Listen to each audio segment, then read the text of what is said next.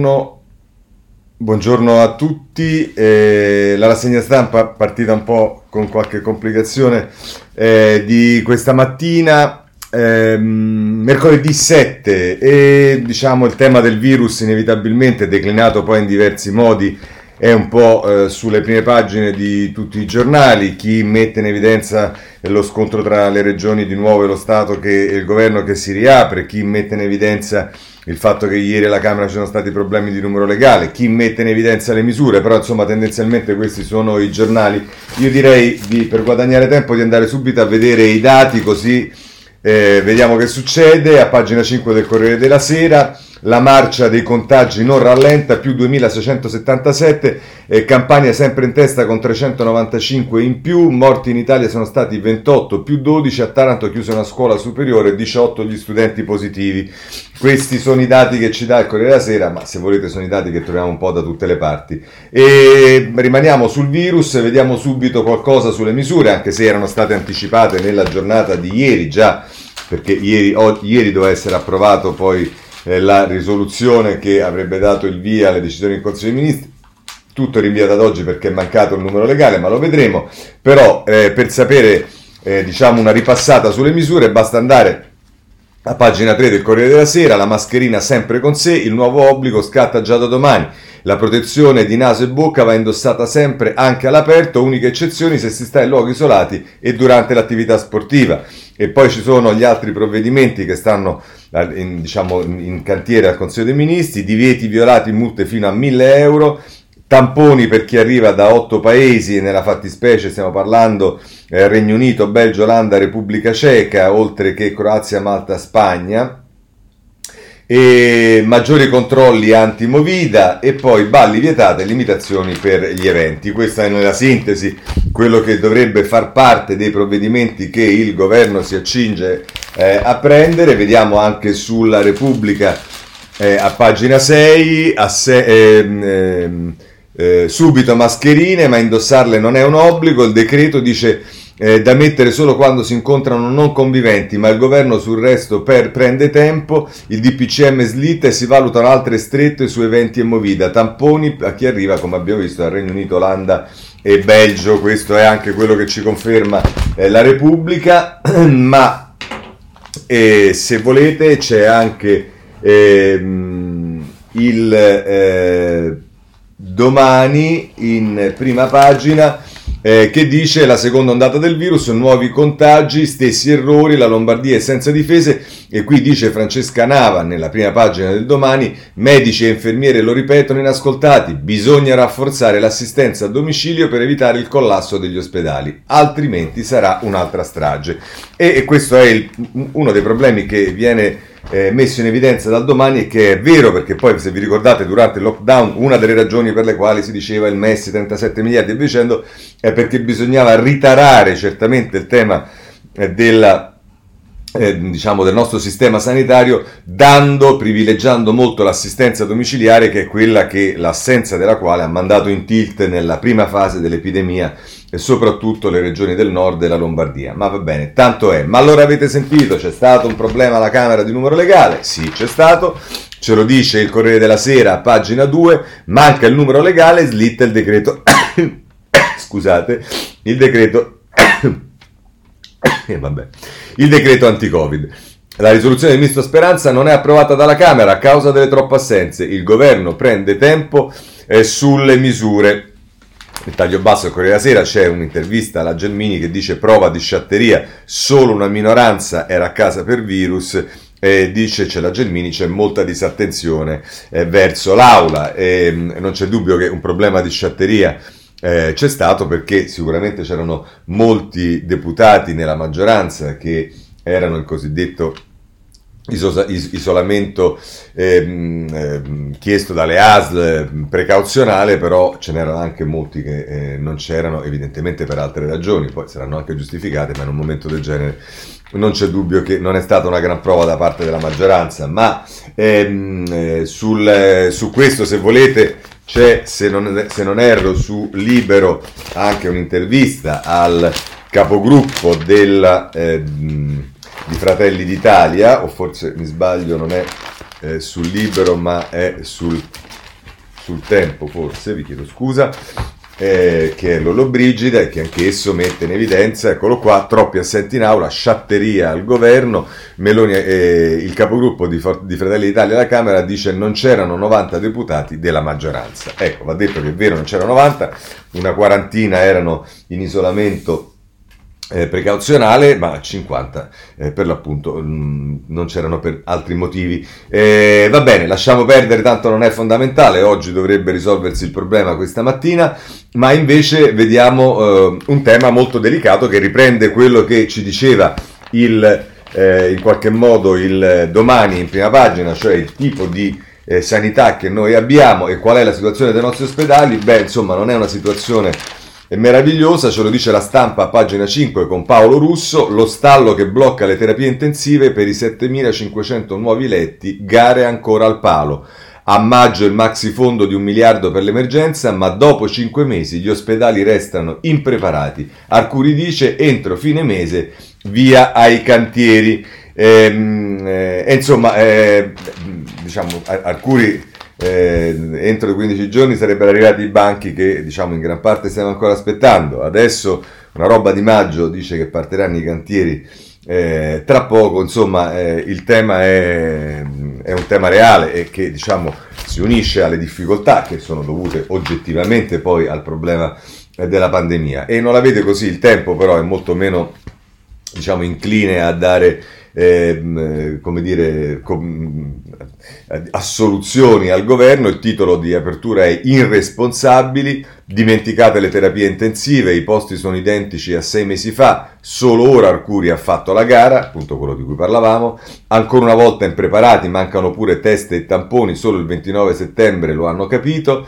e parte in ritardo la vaccinazione contro l'influenza e non ci sono le dosi necessarie. Questo è quello che scrive Franco Bechis, il direttore del Tempo, sulla sua eh, prima pagina e ehm, non c'è dubbio che ehm, eh, diciamo, questo, questo tema c'è perché se noi guardiamo la questione, per esempio, adesso al di là del fatto che Repubblica ci dice a pagina 9 per prendere una delle questioni, la corsa ad ostacoli del vaccino contro l'influenza, in molte regioni la lista d'attesa è già arrivata a novembre e medici e farmacisti litigano, litigano su dove fare l'iniezione, quindi c'è sicuramente un tema che riguarda il vaccino influenzale, ma ci sono anche altre questioni che sono richiamate eh, in, nel, nella sintesi che fa il tempo in prima pagina e per esempio eh, per quanto riguarda i vaccini ci dice eh, il messaggero vaccini flop Lombardia ora li paga più del triplo, del triplo, ancora ritardi, troppi bandi andati deserti per gli over 65,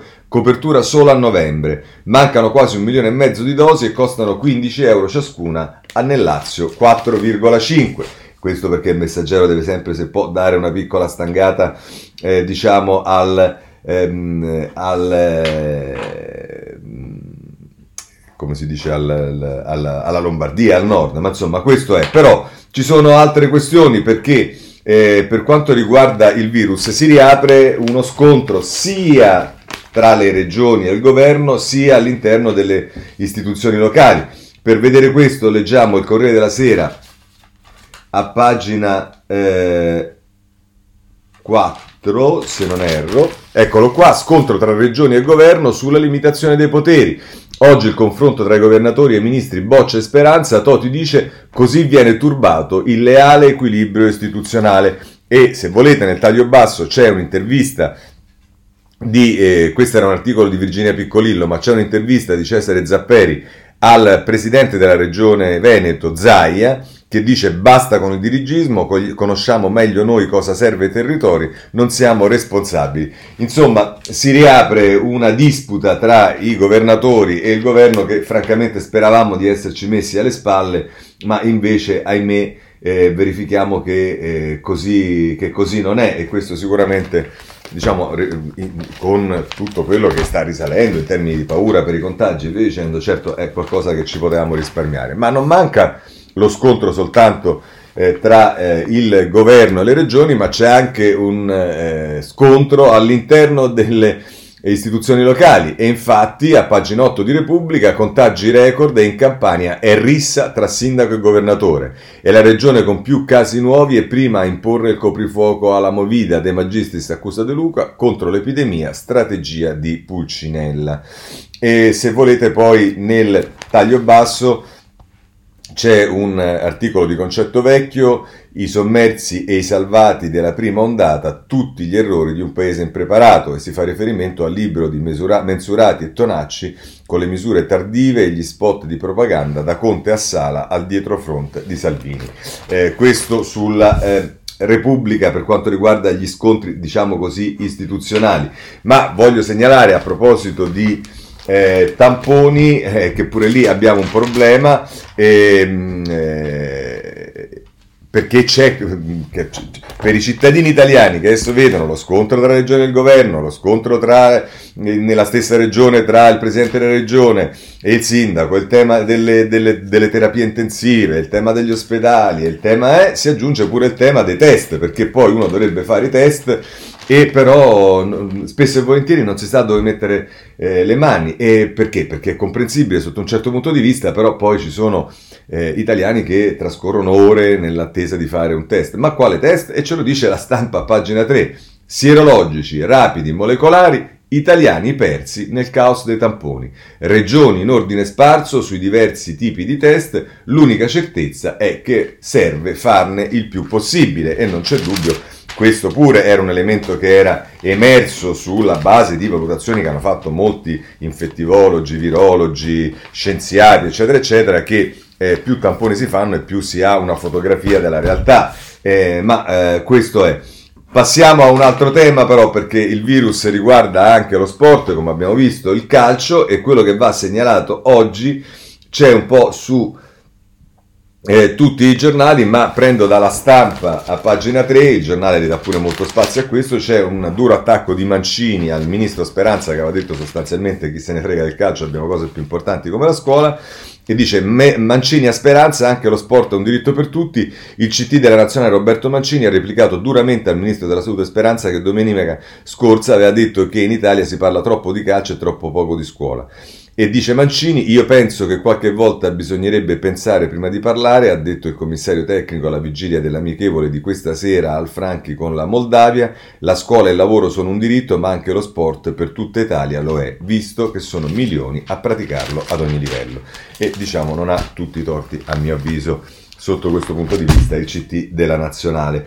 Bene, chiudiamo eh, per quanto riguarda con il virus eh, perché c'è una notizia molto interessante che voglio segnalarvi dal Corriere della Sera, che dovrebbe far riflettere, nel senso che se fosse vera, paradossalmente dovrebbe ridimensionare tutte le nostre angosce, tutte le cose che accadono e via dicendo, ma lo metto come spunto di riflessione perché eh, è sicuramente una questione che Silvia Turin a pagina 8 del Corriere mette in evidenza sulla base non di quello che pensa lei, ma di quello che dice l'Organizzazione Mondiale della Sanità.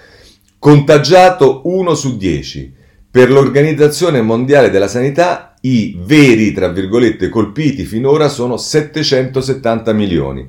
Direte voi, eh sì vabbè, ma questo cosa cambia? E ce lo dice nell'occhiello il Corriere della Sera. La cifra stimata dall'organizzazione è 20 volte il dato ufficiale, ma in questo modo la letalità del Covid sarebbe ai livelli dell'influenza. E voi sapete che eh, alcuni che magari son, sono stati giudicati negazionisti, e magari anche a ragione perché diverse, eh, per diverse cose lo sono. E via dicendo, però questa riflessione sul fatto, l'avete sentita anche durante la prima fase della pandemia, che in realtà questa eh, pandemia colpisce, se la guardiamo nei grandi numeri, eh, né più né meno dell'influenza in termini di mortalità, se quello che dice l'Organizzazione Mondiale della Sanità, quindi non il primo che passa per strada, fosse vero, e cioè che, che finora eh, sono 770 milioni, cioè quasi un miliardo le persone colpite dal Covid, è chiaro che i numeri della letalità, della, de, delle morti eh, rapportato a questi numeri è, è, è un livello obiettivamente eh, molto più basso di quello che non appare. Va bene, questo è quello che ci dice eh, il Corriere della Sera e direi che con questo possiamo abbandonare il tema vaccino nella parte diciamo delle cronache, ma invece ci sono dei commenti. Allora, io partirei con Fiorenza Sarzanini eh, che i commenti ovviamente riguardano l'evoluzione del Covid, ma soprattutto come si approccia al nostro paese, cosa fa il governo, cosa fa l'opposizione, insomma, eh, sono, sono, commenti che però girano rispetto all'incremento eh, indubbiamente dei contagi. Vediamo Fiorella Sarzanini, tutte le precauzioni e la giusta distanza, un nuovo obbligo, la mascherina all'aperto, soltanto comportandoci in modo responsabile possiamo sperare di evitare ulteriori limitazioni. E cosa scrive la Sanzanini tra l'altro? Il Covid-19 ha molte caratteristiche che ancora non conosciamo, gli stessi scienziati lo studiano da tempo, sono divisi su alcuni aspetti, ma di una cosa possiamo essere ormai certi, più stiamo vicini, più contagiamo, proprio come avviene per un raffreddore o l'influenza. Ecco perché adesso che siamo in questa nuova e difficile fase non possiamo sbagliare.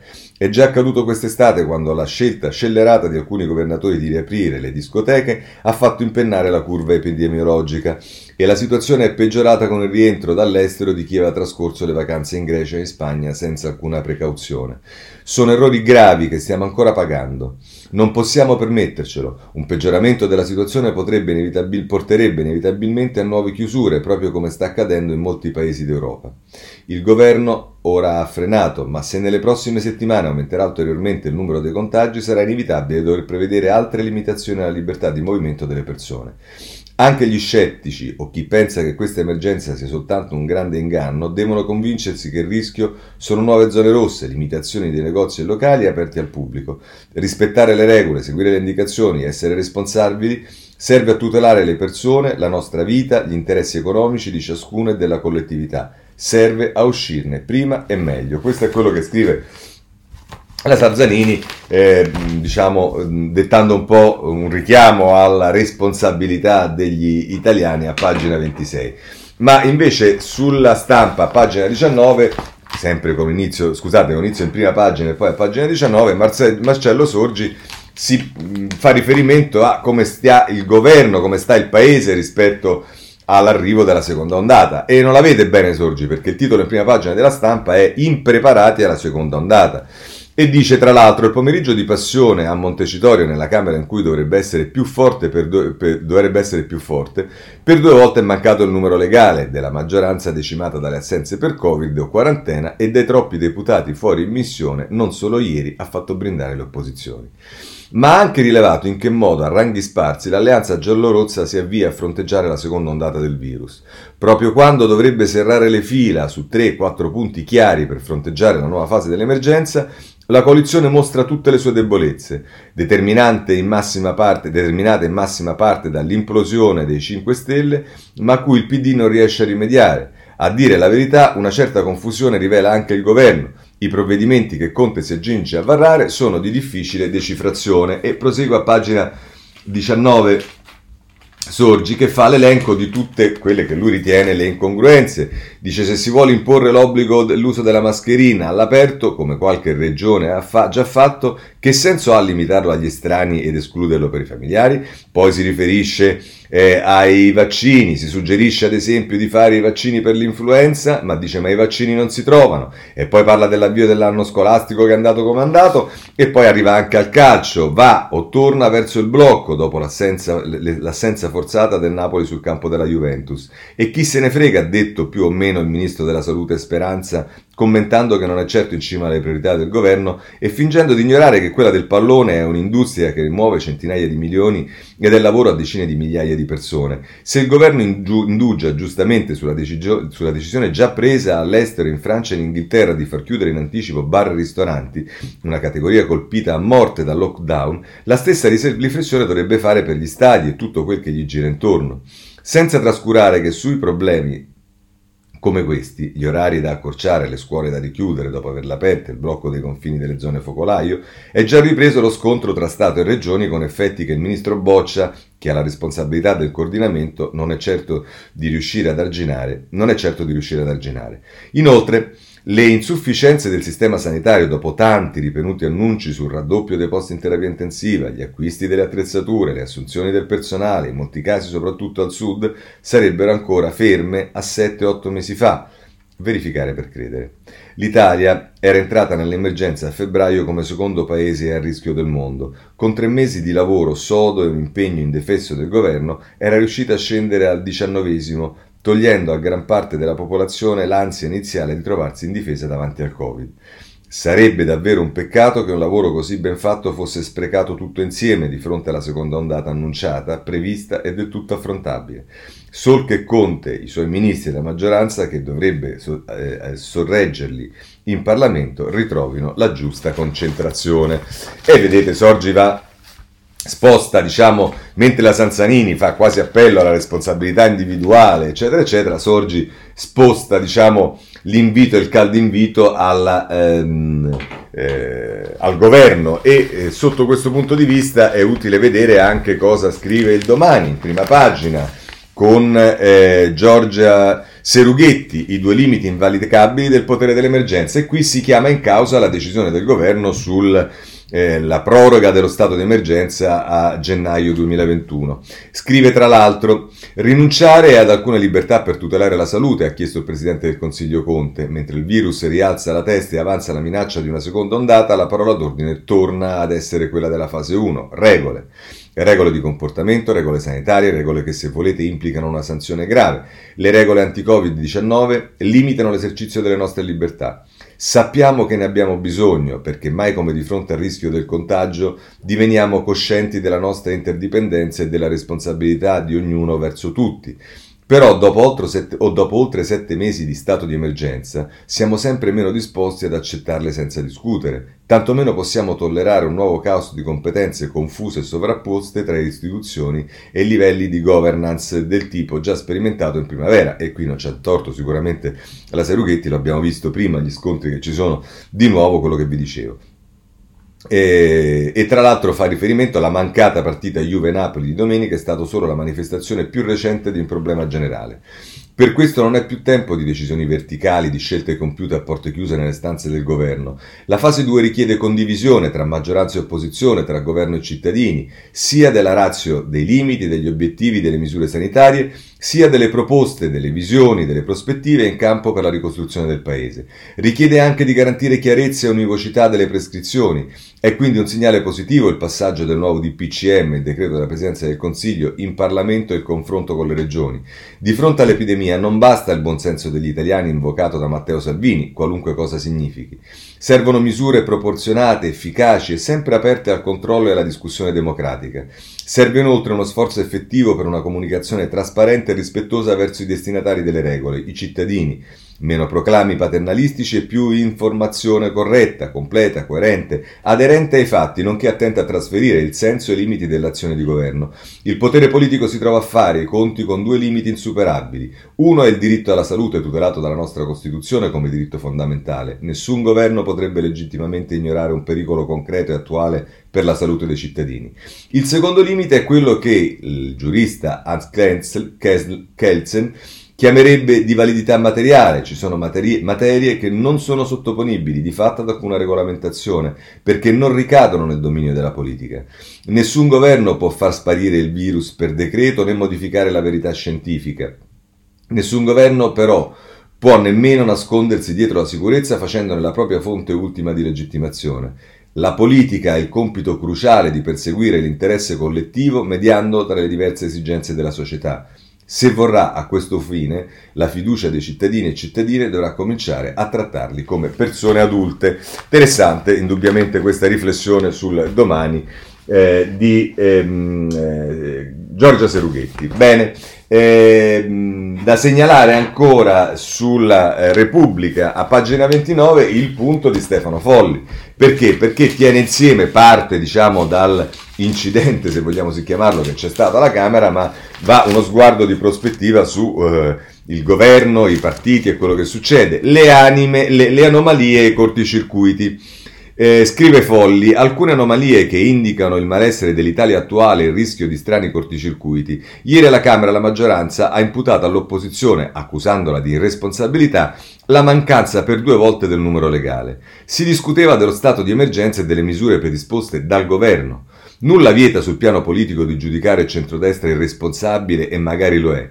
Ma ciò non toglie che sia la maggioranza a dover garantire il numero legale, specie quando si votano provvedimenti che qualificano l'azione dell'esecutivo. E non c'è dubbio su questo, ha rag- perfettamente ragione Folli. L'opposizione che quei provvedimenti contesta ha tutto l'interesse a mettere i bastoni tra le ruote e la verifica del numero legale è una tipica operazione per creare imbarazzo nel, alla controparte.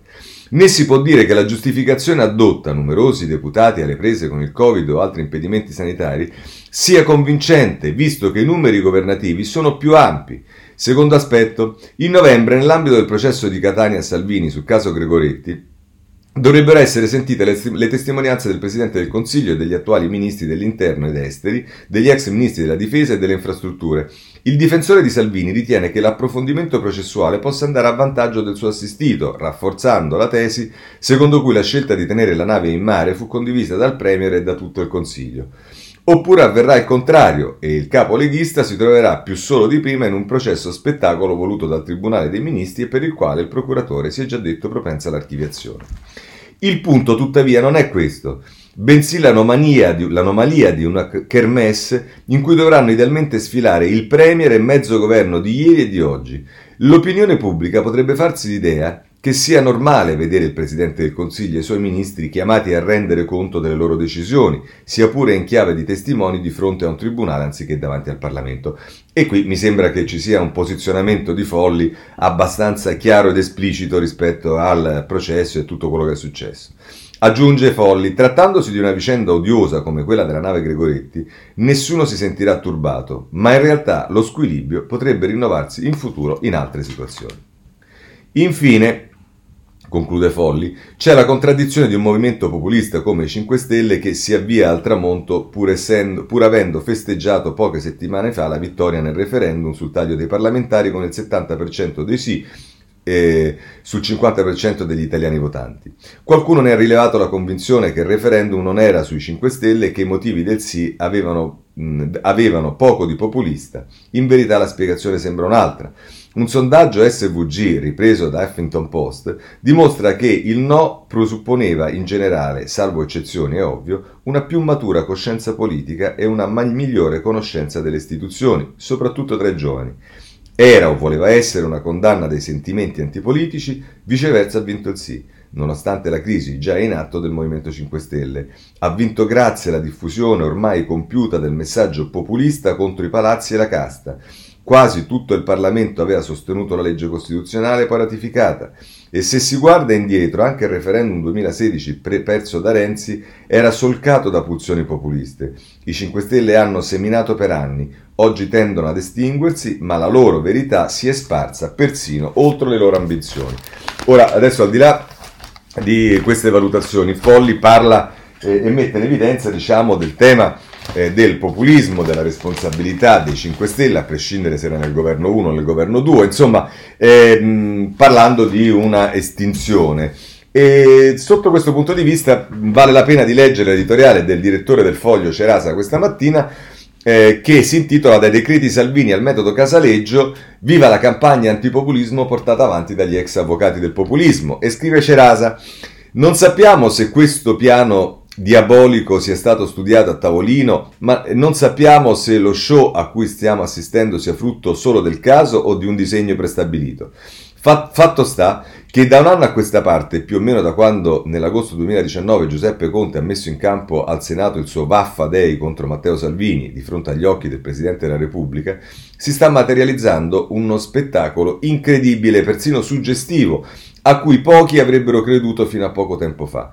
E lo spettacolo in questione è quello a cui ciascuno di noi assiste più o meno ogni giorno, osservando la traiettoria imboccata dal secondo governo Conte Sintesi estrema. Nel Parlamento più pazzo della storia della Repubblica Italiana, la miglior campagna contro il populismo la stanno portando avanti gli stessi soggetti che fino a qualche mese fa presentavano di fronte al Paese vestendo i panni degli avvocati difensori del populismo. L'immagine di Giuseppe Conte, che con entusiasmo approva la revisione dei decreti sicurezza firmati dallo stesso Conte insieme con Matteo Salvini nel primo governo Conte, è solo l'ultima di una serie di interminabili istantanee che sono lì a mostrarci una verità che in molti si ostinano a non vedere. Ed è la stessa verità che emerge ogni volta che ci si ritrova a fare i conti con un grillino che si indigna contro le fake news. E fa riferimento a Beppe Grillo, vabbè, che ha detto, vabbè. È la stessa verità che emerge ogni volta che ci si trova a fare i conti con un grillino che si rivolta contro il metodo Casaleggio. È la stessa verità che emerge ogni volta che un populista elogia il trasformismo dei parlamentari. Ed è la stessa verità che infine emerge ogni volta che il governo di cui fa parte il Movimento 5 Stelle compie un passo in avanti per cancellare ciò che aveva provato a fare il precedente governo. Non è successo con la prescrizione, purtroppo, ma è successo con quota 100, è successo con Confindustria, eh, che eh, due anni fa gli imprenditori di Confindustria per il ministro dello sviluppo del Conte 1 Di Maio erano dei prenditori, mentre ora per il ministro dello sviluppo del Conte 2 Patonelli sono il fulcro della nuova Italia. È successo con il copyright, il Conte 1 aveva promesso di non recepire la direttiva europea, agilmente invece recepita dal Conte 2. E ora potrebbe succedere con il reddito di cittadinanza che Conte vuole modificare, con il decreto dignità che al PD non piace, con l'AMPAL il cui capo Mimmo Parisi, il segretario del PD, vuole cacciare, e persino con il MES. Arrivati alla fine di questo piccolo e non esaustivo elenco di istantanee, occorre scegliere con quale lente di ingrandimento osservare questo mondo che cambia. La prima lente è quella dell'indignazione che ci porterebbe a dire con un tono un po' populista, vergognatevi tutti, siete degli incoerenti, andate a quel paese. La seconda lente, che ci sembra quella più appropriata, è quella dello strapotere positivo, dello stupore positivo, che ci porta a dire, con tono disincantato ma molto divertito, che aver messo alla prova il populismo, come ha fatto il capo dello Stato due anni fa, è stato il modo migliore per arrivare ad assistere alle scene che stiamo vivendo oggi. Vedere gli ex avvocati del populismo impegnati a denunciare gli errori commessi da un populismo che in parte hanno contribuito ad alimentare e vedere poi gli stessi soggetti che fino a qualche mese fa incarnavano il massimo del populismo diventare, messi a confronto con le non mascherine, di Trump persino dei simboli nella lotta contro il negazionismo populista. Antipopulisti di tutto il mondo, svegliatevi. Va bene, questo è Cerasa sul eh, eh, sul foglio. Eh, direi che possiamo chiudere qui eh, con questo tema e passare invece alle questioni economiche, in particolare partirei dal Recovery Fund, ce ne parla eh, la stampa a pagina 6 perché ci dà una notizia che potrebbe sotto questo punto di vista interessare molto l'Italia. Il patto salva recovery sia all'anticipo del 10%, ma servono conti in ordine. È Marco Bresolini, inviato a Bruxelles della stampa, che ci dice via libera la mediazione tedesca sulle regole. Resta il nodo dei tempi, messo più lontano, Gualtieri, spread giù è come se lo avessimo usato. Quindi qui sembra esserci una inversione eh, di Gualtieri e del ministro dell'economia a proposito dell'utilizzo del MES che è richiesta a gran voce innanzitutto dal ehm, nostro partito, da Italia Viva, come sapete, da Renzi, ma ormai da tempo, ma è, sembrava una battaglia decisiva anche per il Partito Democratico, oltre che nell'opposizione, per esempio, per Forza Italia, ma adesso c'è questa uscita di Gualtieri che dice è come se l'avessimo usato perché? Perché si fa riferimento con l'abbassamento dello spread sostanzialmente i prestiti che diamo sono ad interessi bassi che potrebbero equivalere a quelli che pagheremo col MES e ovviamente qualcuno pensa che magari questo è anche relativo al fatto siccome arriva la notizia che ci potrebbe essere un anticipo da poter utilizzare del recovery fund eh, a questo punto diciamo l'urgenza di avere dei soldi subito che era legata al MES che è immediatamente disponibile viene meno. Ma in realtà vedremo poi se le cose stanno veramente così perché se poi pigliamo il sole 24 ore e andiamo a pagina 5 eh, ci dice che gli aiuti della UE da 25 miliardi sul 2021 e dice il calendario per il prossimo anno 14 miliardi di sussidi e 11 di prestiti che copriranno metà del deficit extra. Però, dice Giovanni Trovati sul Sole 24 Ore, a pagina 5, eh, c'è l'incognita della crescita. Gualtieri respinge le accuse di eccesso di ottimismo sul PIL calcoli prudenti si può fare meglio. Eh, e Dino Pesole, che è una persona che sa bene di economia, eh, fa un'analisi e dice tagli a spese, sconti fiscali, evasione, i rischi sulle coperture. Vabbè, vedremo che succede, anche qui siamo in realtà solo all'inizio. Eh, abbandoniamo il recovery fund e guardiamo invece la manovra perché poi ci sta la NADEF che sarà approvata dal Consiglio dei Ministri, insomma eh, Repubblica, pagina 24, la mette in questo modo. Ehm, eh, dalla lotta all'evasione e ai contanti fino a 6 miliardi per tagliare le tasse. Roberto Petrini che scrive: Il ministro Gualtieri parla di un nuovo patto sociale con i contribuenti e dice che non ci sarà alcuna manovra mostre per il rientro del debito. Ehm, volendo anche segnalo a pagina 25 una questione che riguarda eh, il lavoro e in particolare non questa manovra ma il fondo che è nato con il decreto rilancio a maggio di quest'anno. E Valentina Conte che scrive orario breve più formazione ecco il fondo nazionale per riqualificare i lavoratori stanziati 730 milioni per la transazione verso le attività digitali ed ecosostenibili e a proposito delle tappe, ci dice la prima è l'accordo sul piano, le aziende che vogliono mettere i dipendenti in formazione devono stilare un piano dettagliato e fare un accordo con i sindacati da inoltrare all'AMPAN entro il 31 dicembre. I corsi, se AMPAL accetta l'istanza, i corsi devono partire entro il 31 dicembre, al massimo 250 ore per dipendente e finire entro 90 giorni o 120 se, fondi, eh, inter, se sono fondi eh, interprofessionali. E poi l'impatto, l'azienda risparmia sul costo del lavoro 3.100 euro su uno stipendio medio da 2.100 euro lordi al mese per 250 ore. Il taglio è coperto dallo Stato, il lavoratore non ci perde. Insomma, questo è quello che eh, riguarda eh, il eh, lavoro e, la, e che, che, ovviamente ne, ne, che non è direttamente legata alla manovra, ma che certamente eh, è ehm, interessato eh, dai provvedimenti che sono stati precedentemente presi. Poi, a proposito di manovra, se volete andate e, e, e volete vedere le perplessità che nascono da chi eh, si occupa sicuramente di eh, queste questioni e anche con una certa dose di credibilità, e mi riferisco a Carlo Cottarelli perché inizia in prima pagina, poi a pagina 7 trovate la crescita e l'incognita dei tassi, il futuro del debito in mano alla BCE. Ragionevoli, dice Cottarelli, le previsioni sul PIL contenute nella Nadef, a meno di un nuovo lockdown. I pericoli sono però legati alle politiche di Francoforte e all'avanzata dei sovranisti in Europa. E, ehm, e dice è un compromesso equilibrato, pronti a mettere da parte le nostre richieste di cambiamento, il MES è una linea di credito che non scade, abbiamo due anni di tempo per usarlo, queste sono le parole eh, di Gualtieri.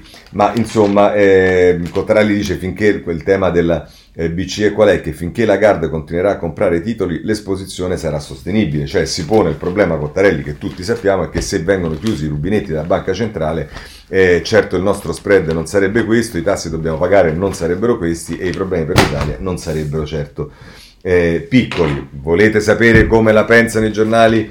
lontani, molto lontani dal governo, anche se per esempio sul MES non è così, ma andiamo sul giornale a pagina 10 e il titolo è La Nadef di Gualtieri, Gian Maria De Francesco ne scrive, si scrive patto fiscale, si legge più tasse, nuovo fondo per alleggerire il peso del fisco, però si alimenterà con le maggiori entrate. Questa è il, l'impostazione che eh, dà sulla manovra il eh, giornale. Eh, anche il messaggero eh, a pagina 7 si occupa eh, della manovra. Lo vediamo subito. Manovra senza tagli di spesa, così salta l'assegno per i figli. Il piano di razionalizzazione delle uscite non produrrà nessun risparmio immediato. Il nuovo strumento di aiuto alle famiglie slitta almeno alla metà dell'anno prossimo. E allora, a questo proposito, eh, dopo avervi detto che sulla manovra c'è anche eh, il Sole 24 Ore che parla del 2021 25 miliardi di aiuti della UE, ma 11 sono prestiti, mette sul chi va là il Sole 24 Ore, ma su questo tema del fatto che salta l'assegno per i figli, è una notizia che eh, diciamo, mette in evidenza il messaggero non solo con l'articolo a pagina 7 ma anche con un editoriale di Grillo che comincia, Grillo ovviamente ci riferiamo a Francesco, che comincia in prima pagina e va avanti poi a pagina 20, il prezzo inaccettabile per gli assegni alle famiglie, dice Grillo, ciò che lascia perplesso è che la Nadef, nelle stesse righe nelle quali promette la proroga delle detrassazioni per il mezzogiorno, appare rimandare ad una più, virgolette, ampia riforma fiscale la revisione di tutta la materia dei sostegni familiari con l'introduzione di un unico assegno che universalmente arrivi a tutti i genitori in funzione del numero dei figli. Non si capisce infatti, scrive Grillo, perché Far dipendere una misura che deve far parte di una strategia complessiva di disegno del welfare da una riforma di natura diversa. Tanto meno appare ragionevole voler rimandare ad una data incerta un provvedimento che è direttamente legato all'emergenza scatenata dal virus che colpisce più duramente le famiglie con figli a carico sulle quali sono scaricate senza sconti i costi della chiusura delle scuole. In realtà, un paese che ha bisogno di diventare molto più resistente a crisi destinate a ripetersi, ha bisogno sia di spostare i carichi fiscali che attualmente scoraggiano il lavoro e premiano la rendita, sia di una riorganizzazione degli strumenti di assistenza che devono poter raggiungere chiunque si trovi in una situazione di bisogno. Abbiamo bisogno di utilizzare molto di più un pezzo del paese che in questi anni ha raggiunto uno stadio di desertificazione produttiva e sociale, tenendo però conto che il Sud non esiste più da tempo come blocco monolitico e che con molta maggiore precisione dobbiamo stimolarne la specializzazione potenziali. Dobbiamo capire con molta più efficacia chi ha davvero bisogno di un supporto finanziario L'ISE ha gli stessi problemi di affidabilità delle voci che lo compongono e molto meglio sarebbe cominciare a progettare un sistema che utilizzi la capacità delle tecnologie di misurare capacità di consumo e patrimoni immobiliari e disegnare progetti di formazione personalizzati che producano lavori nuovi, laddove è stata eh, questo il, laddove è stato questo il fallimento più grave dell'esperienza del reddito di cittadinanza. Di fronte a problemi di dimensione e qualità nuova, abbiamo in realtà bisogno di sperimentare soluzioni diverse, valutare qual è l'impatto di forme più o meno radicali di detassazione su specifiche aree, misurare quanto diverse politiche di supporto alle famiglie ne aumentano la resistenza alle crisi. Serve molto più creatività, visione, pragmatismo per navigare in una crisi di cui la stessa nota del Ministero dell'Economia, la stessa Commissione europea e gli organismi internazionali fanno fatica a perimetrare gli, impianti, gli impatti. La sensazione è quella di non avere sufficienti risorse per tappare tutte le crepe che minacciano di aprirsi. L'innovazione però scatta proprio nel momento in cui l'istinto di sopravvivenza, la fame, come avrebbe detto Primo Levi, ci porta a concepire soluzioni che non possono più essere quelle dei processi inerziali che i custodi di bilanci pubblici fragili devono assolutamente evitare. Questo è Francesco Grillo sul messaggero. Bene, Andiamo avanti, c'è una questione che riguarda le pensioni, non è una questione, è una grande preoccupazione perché quota 100 ha ulteriormente stressato il bilancio dello Stato in questo senso, ce lo dice Paolo Baroni a pagina 6 del, della stampa, pensioni la voragine che spaventa il governo. Nel 2023 la spesa può superare i 300 miliardi. La previdenza ci costa il 17% del PIL, i sindacati no, è solo il 12%. L'attacco di Bonomi a quota 100. E va bene, questo va bene, insomma, no, non va bene per niente, questo è sulle pensioni. Poi abbiamo il decreto agosto che è stato approvato ieri dal Senato e ora arriverà alla Camera e ci sono novità eh, sostanziali soprattutto per quanto riguarda l'eco bonus, ce lo dice il, Corriere Sera, pagina 11, eco bonus, basta un voto su tre, di che ci riferiamo ai condomini, sì del Senato, ora al decreto alla Camera. Eh, condomini per avere il 110% sarà sufficiente un terzo dei millesimi. Eh, poi se volete su tutta la pagina 11 in questo articolo di Andrea Ducci ci sono poi i punti salienti di questo eh, decreto eh, di eh, agosto. Andiamo avanti perché abbiamo oltre che il decreto agosto i decreti Salvini e qui segnalo. La Repubblica in prima pagina, meno profughi più lavoratori, la nuova Italia dei migranti. Ed è molto interessante perché nelle pagine successive la 2 e la 3 e si traccia una fotografia reale del fenomeno dell'immigrazione nel nostro paese.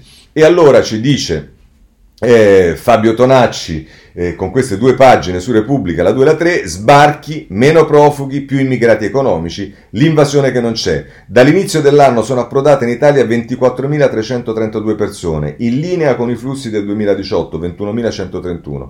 Il caso della Tunisia, 4.287 arrivi a luglio, poi dimezzati dopo gli accordi tra i rispettivi governi. Dice la fuga dalle guerre e dai mercati distrutti dalla pandemia Cardoletti, alto commissario dell'ONU, dice c'entrano più i fattori esterni che i decreti di sicurezza. La gente che parte cerca il lavoro. E, ehm, insomma, sono due pagine molto interessanti seguono, alle quali segue la pagina 4, nella quale c'è un dossier eh, di Alessandra Ziniti eh, sul decreto immigrazione svolta a metà, le regole cambiate e i nodi risolti. Questo lo vedremo tra poco perché c'è Manconi che scrive eh, sulla Repubblica e vediamo eh, cosa dice, però voglio segnalarvi invece sulla eh, stampa a pagina 9 ehm, ehm, il retroscena di Amedeo la mattina, l'offensiva di Salvini sui decreti migranti, pronto al referendum. Dopo le amministrative deludenti, il contrattacco del leader della Lega, stop agli sbarchi e ordine pubblico, le parole chiave per recuperare i voti. Il Carrocci incontra sempre più difficoltà a mettere radici a sud e perde colpi a Napoli. E a proposito del, del referendum, eh, è quello che chiede Salvini, ma poi se volete Ellie Schlein, eh, che come sapete è la vicepresidente della regione Emilia-Romagna, eh, scrive un, a proposito dei decreti un passo avanti ma tante ambiguità, non si possono criminalizzare le ONG. Ripeto, vedremo adesso nel commento di Manconi quelli che sono le posit- cose positive di questa decisione eh, presa dal governo e anche quelle che rimangono a, eh, per certi versi ehm, invece delle ombre, ma sul eh, domani vi segnalo a pagina 9 eh, invece eh, Vitalba Azzolini, che è una giurista, che eh, tiene anch'essa a questo punto. Anche dopo la riforma rimane troppo Salvini nei decreti sicurezza. L'approccio all'immigrazione non cambia. Quindi, come vedete, tutto questo baccano, Salvini vuole chiedere il referendum perché chissà che cosa succede e via dicendo, in realtà invece c'è chi dice che le cose rimangono molto uguali. Certo non è il giornale che a pagine, nelle pagine prima, eh, ma soprattutto nelle pagine a seguire, la 2 e la 3, il governo pianifica l'insicurezza, tolti divieti e multe, e già, e già ritornano le navi quarantena. Effetti negativi immediati dopo la cancellazione dei decreti Salvini, in arrivo a Bari molti tunisini che dovrebbero rimpatriare. La risalita dei costi con l'accoglienza ampia. E poi, se volete, questo era eh, Fausto Biloslavo, che poi invece a pagina 3 ha eh, Pier Francesco Borgia che vede, prepara, cioè si, si parla delle reazioni, Protesta il centrodestra, ora le firme per fermare questi decreti clandestini, Salvini dice così fanno un favore agli scafisti, Carfagna si torna indietro senza vantaggi. E poi se volete a pagina 4 c'è eh, Chiara Giannini che dice ora c'è libertà di aggredire a rischio i pubblici ufficiali. La modifica dei decreti sicurezza depenalizza le offese ai poliziotti e ai carabinieri. L'ira di Toninelli, vabbè insomma adesso eh, poi arriviamo qui a dei la libertà di aggredire, vabbè. Oh, chiaramente non è che se ci prendete libero la situazione eh, sia eh, molto diversa, eh, basta leggere il titolo di apertura, migranti avanti c'è posto, il governo spalanca le porte agli stranieri, Palazzo Chigi reagisce all'aumento degli sbarchi riaprendo i porti, stoppa le multe all'ONG e i profughi ritornano negli alberghi, dovremo accogliere pure chi non scappa dalla guerra. E vabbè, e questo è libero, invece diciamo vediamo un altro approccio che eh, diciamo anch'esso è positivo sulle, eh, sulle scelte fatte dal governo, ma non del tutto, ed è eh, il, l'avvenire che eh, titola pagina 7 ora più umanità e integrazione il governo volta pagina abbiamo corretto le storture dei decreti Salvini che avevano creato gravi danni reintrodotta la protezione umanitaria e si ritorna ai centri di accoglienza più piccoli e più virtuosi. Eh, mi pare del tutto positivo il giudizio del, eh, di avvenire. Ma allora vediamo due commenti. Uno è quello di Sallusti che chiaramente non è d'accordo autolesionismo per dispetto dice Salusti, qual è il senso di questo colpo di, teatro, eh, di teatrino politico? In assenza come siamo di novità su un vero coinvolgimento dei paesi europei per la redistribuzione degli migranti che sbarcano sulle nostre coste, allargare le maglie dell'accoglienza è stata davvero una mossa autolesionista e sono certo ci sono riscontri oggettivi che la pensa così anche la maggior parte degli elettori grillini e di sinistra. Logica e buonsenso avrebbero dovuto suggerire di modificare casomai i decreti dopo e non prima di aver ottenuto la modifica dei trattati fra i paesi membri, oltre che accordi più seri e stabili con la Libia. Zingaretti gongola per il successo forse perché gli attributi tagliati non sono i suoi ma i nostri, oltre che di quei disgraziati che nei prossimi mesi e forse anni sbarcheranno sempre più numerosi senza assistenza né garanzia di una vita dignitosa. Ma tutto questo non conta e non mi stupisco. Per anni il solo programma politico del PD è stato l'antiberlusconismo, oggi è l'antisalvinismo. Non ha pagato allora, sono certo che non pagherà neppure ora, per l'ovvio motivo che la gente campa di pro e non di anti. Per la verità, c'è stata un'eccezione, è successo l'unica volta che il PD ha praticato l'antisinistrismo alle elezioni del 2004, guidato dal rottamatore eh, dei comunisti Matteo Renzi. Il PD volò, che non è il 2004 ma era il 2014, ma comunque. Il PD volò oltre il 40%, raddoppiando il botto di voti della volta precedente. Il, segu- il, seguito è noto. Nella foga di rottamare Renzi si è rottamato da solo e sono tornati in auge i vecchi arnesi. Da allora non più un'idea, un progetto di paese. Fino a ieri, quando finalmente abbiamo capito l'unica cosa che hanno in testa, uccidere Salvini, cancellare e prescindere qualsiasi cosa lo riguardi, più che politici, mi sembrano killer. Beh, insomma, questo è il giudizio di Sallusti, ma invece ce n'è uno eh, diciamo sicuramente più positivo che è quello di Manconi, eh, lo trovate a pagina 29 della eh, Repubblica. Tra l'altro, l'umanità prima di tutto, scrive Manconi, la misura più sciagurata dei cosiddetti decreti Salvini era stata proprio il drastico ridimensionamento del sistema SPRAR che aveva sortito l'effetto di precipitare un numero crescente di stranieri in una condizione di marginalità, interrompendo un faticoso processo di inserimento sociale e incrementando l'insicurezza pubblica.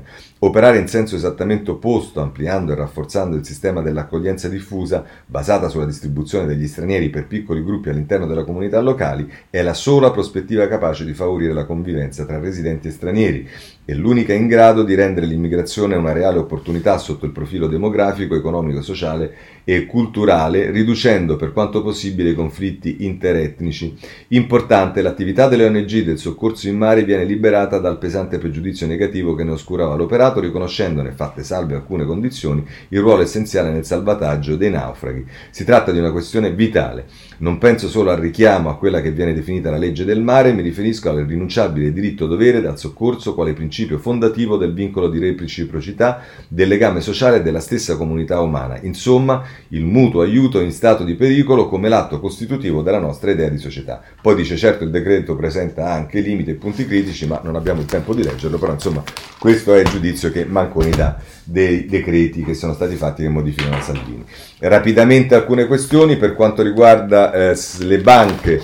E vi ricordate quando sentivate dire ah Renzi salva le banche e compagnia bella? Andiamo a pagina 16 della stampa e il titolo del retroscena di Alessandro Barbera e Giancarlo Paolucci è Arriva la norma salva banche. Bonus a chi vende i crediti deteriorati. La misura nascosta in un emendamento tra i beneficiari MPS e Unicredit. Sarebbe utile sapere la compagine grillina e anche quella salviniana oggi che cosa direbbe, vedremo. Per quanto riguarda la legge elettorale, io ve l'ho sempre detto che non vi dovete fidare di quello che accade perché il Sole 24 ore a pagina 10 ci dice Germanicum partita rinviata e rispunta il maggioritario. È Emilia Patta che scrive: La trattativa sul sistema di voto entrerà nel vivo solo durante il semestre bianco. Zingaretti bringa l'accordo con il Movimento 5 Stelle, ma nel PD si riaccende il dibattito. E Roberto Dalimonte, nel suo osservatorio politico, dice: Il premio di maggioranza frena la controriforma. Vedremo, vedremo che cosa succederà sulla legge elettorale, e questa vi ricordate la legge elettorale che doveva saneare le criticità della riforma del taglio dei parlamentari? Vabbè, lasciamo perdere. E qui ci sta tutto un problema che riguarda i partiti, eh, amici miei.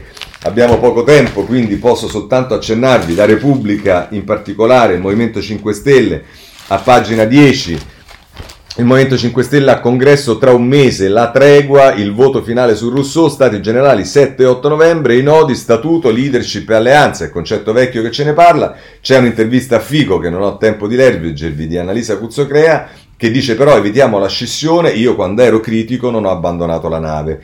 Eh, questo è tra l'altro quello che dice eh, eh, Fico, se volete vi segnalo anche il domani a pagina 5 eh, la normalizzazione economica del Movimento 5 Stelle, Giovanna Fagionato sul domani a pagina 5, la crisi interna esplode proprio mentre si devono ridiscutere le misure più importanti della prima fase, reddito di cittadinanza e quota 100, sulle partite industriali pochi risultati concreti come sulle banche. E poi Vanessa Ricciardi in taglio basso la scissione del movimento sui pannelli fotovoltaici. Insomma, qui si dà un quadro delle spaccature sui temi da parte del, all'interno del Movimento 5 Stelle. Eh, il foglio si occupa di Italia Viva e guardate, meno male che ogni tanto da qualche parte le cose arrivano perché che cosa dice il foglio eh, a pagina eh, 3 dell'inserto? Effetto Renzi. Pochi voti, ma le sue idee pesano. Quota 100, decreti sicurezza, scuola, il riformismo al governo è Made in Leopolda. È made in Leopolda. Beh, insomma, meno male che qualcuno ogni tanto eh, se ne accorge, ma il tempo sarà galantuomo, vedrete. Partito Democratico, e eh, qui c'è oggi tanta roba perché allora cominciamo col Corriere della Sera che a pagina 13 eh, ci dice che l'avanzata del PD nei comuni da 41 a 51 eh, e quindi mette in evidenza che dalle ballottaggi ne trae beneficio il Partito Democratico. Sì, ma ci sono solo rose per il Partito Democratico? Non direi, perché il giornale a pagina 11 ci dice che eh, stanco del doppio ruolo, Zinga lascia il Lazio e i 5 Stelle. È Pasquale Napolitano che scrive: il leader PD pensa a dimettersi da governatore per blindare l'alleanza in vista delle comunali. E allora poi invece da qualche altra parte si dice che Zingaretti non ci pensa neanche lontanamente, questo dubbio ci accompagnerà chissà per quanto tempo, ma il tempo a pagina 8, a proposito di tempo, eh, invece sul Partito Democratico ci dice che Zingaretti apre il congresso, il numero uno del PD annuncia, avverto la fatica del doppio ruolo, terremoto nel partito, dopo aver rivendicato i successi elettorali Nicola vuole fare un passo indietro, tra i Dem comincia la guerra per sostituirlo. E questo ci dice il tempo, ma anche Libero si occupa del eh, partito di Via del Nazareno, lo fa a pagina 11 con la notizia di La Cirinà umilia Zingaretti, ha un problema con le donne, duro attacco della senatrice Dem in vista delle elezioni per il sindaco di Roma, in, in alternativa alla Raggi sono usciti solo nomi di uomini, io vengo ignorata. E questo è la Cirinà che si vuole candidare a Roma, poi se volete possiamo andare a proposito di Roma sul eh, messaggero che a pagina 8 ci dice che ehm, a pagina, scusate, il messaggero a pagina 8, ma non è 8, io adesso sarà un bel problema, scusate, lo cerchiamo perché si occupava eh, di eh, Roma e quindi eh, vale la pena di... Ehm, Eccolo qua, pagina 6, Roma, Zingaretti si arrende, primarie per il dopo Raggi, il centrodestra in alto mare, chiuse le regionali sarebbe dovuta partire la campagna capitolina, invece tutti fermi, il segretario governatore si sfila dall'ipotesi rimpasto, sento il peso del doppio incarico. Vedete quindi che succede? Eh, che qualcuno dice che si vuole sfilare, qualcuno dice di no, insomma chissà, ma se volete, dulcis in fundo, nella ormai eh, come dire, ubriacatura per il PD da parte del foglio, vi segnalo in prima pagina, voi sarete sicuramente interessati, io non ho tempo di farlo, l'eternità del PD. Lo davano per morto ma è tornato al centro e ora che si fa? Se volete sapere cosa si fa, ci sta non solo Bettini, ma anche Mancini, Sposetti e Oddati. Tutto questo lo trovate eh, sul foglio. La Lega, segnalo dal giornale, perché il tema è che viene sollevato proprio da uno dei giornali più vicini, diciamo, alla Lega, a pagina 12 eh, la situazione che eh, riguarda Salvini, in Lombardia abbiamo perso, Giorgetti spiazza Salvini, dal PPE ai risultati elettorali il vice leghista continua a smarcarsi dal capo, quelli che entitì quelli identikit tracciato da Ruini. Avete visto l'intervista a Ruini che abbiamo letto l'altro giorno sul Corriere della Sera? Va bene, eh, questo per quanto riguarda la Lega, per quanto riguarda invece più in generale il centrodestra, se ne parla molto di più della Lega oggi, vi segnalo a pagina 13 Toti che si lancia come moderato, tocca ai moderati dopo il flop di Salvini, Toti invita a cena il nuovo centrodestra e va bene, quando si sta a cena va sempre tutto bene, se volete sul centrodestra c'è anche il giornale a pagina 13 che ci dice che avviso degli alleati alla Lega, candidati con le primarie, parte da Milano il riequilibrio chiesto da Forza Italia e Fratelli d'Italia dopo lo stop alle amministrative, si comincia con il sindaco, quindi vedete che anche la Lega ha i suoi problemi, il foglio in prima pagina abbiamo visto eh, prima il populismo con Cerasa e abbiamo risolto. Per quanto riguarda i nuovi partiti voglio segnalarvi sul riformista un'intervista di Aldo Torchiaro eh, a pagina 7 del riformista eh, a eh, quello che eh, è eh, diciamo, uno dei leader di Base Italia, la formazione alla quale ha aderito anche Bentivogli. l'era dei pifferai è finita, vogliamo cambiare il paese con il lavoro di squadra. È Alto Torchiaro con l'intervista, ehm, non ho tempo purtroppo di leggerla, però è una bella intervista a Luciano Floridi che vi suggerisco di eh, leggere. Eh, tra le note di cronaca lasciatemelo dire perché fa tenerezza, ma uno il partito lo voleva fare, non si è arreso a non farlo, ha provato a ricandidarsi, ha preso un'altra sveglia e l'ex magistrato Ingroia, ce lo dice il Corriere della Sera pagina 13, Ingroia perde anche la sfida dei sindaci dell'antimafia, e cioè è stato battuto a Favignana da eh, Forgione, che è stato presidente, ex presidente dell'antimafia, che ha battuto Ingroia, cioè manca a Favignana, Ingroia riesce a vincere.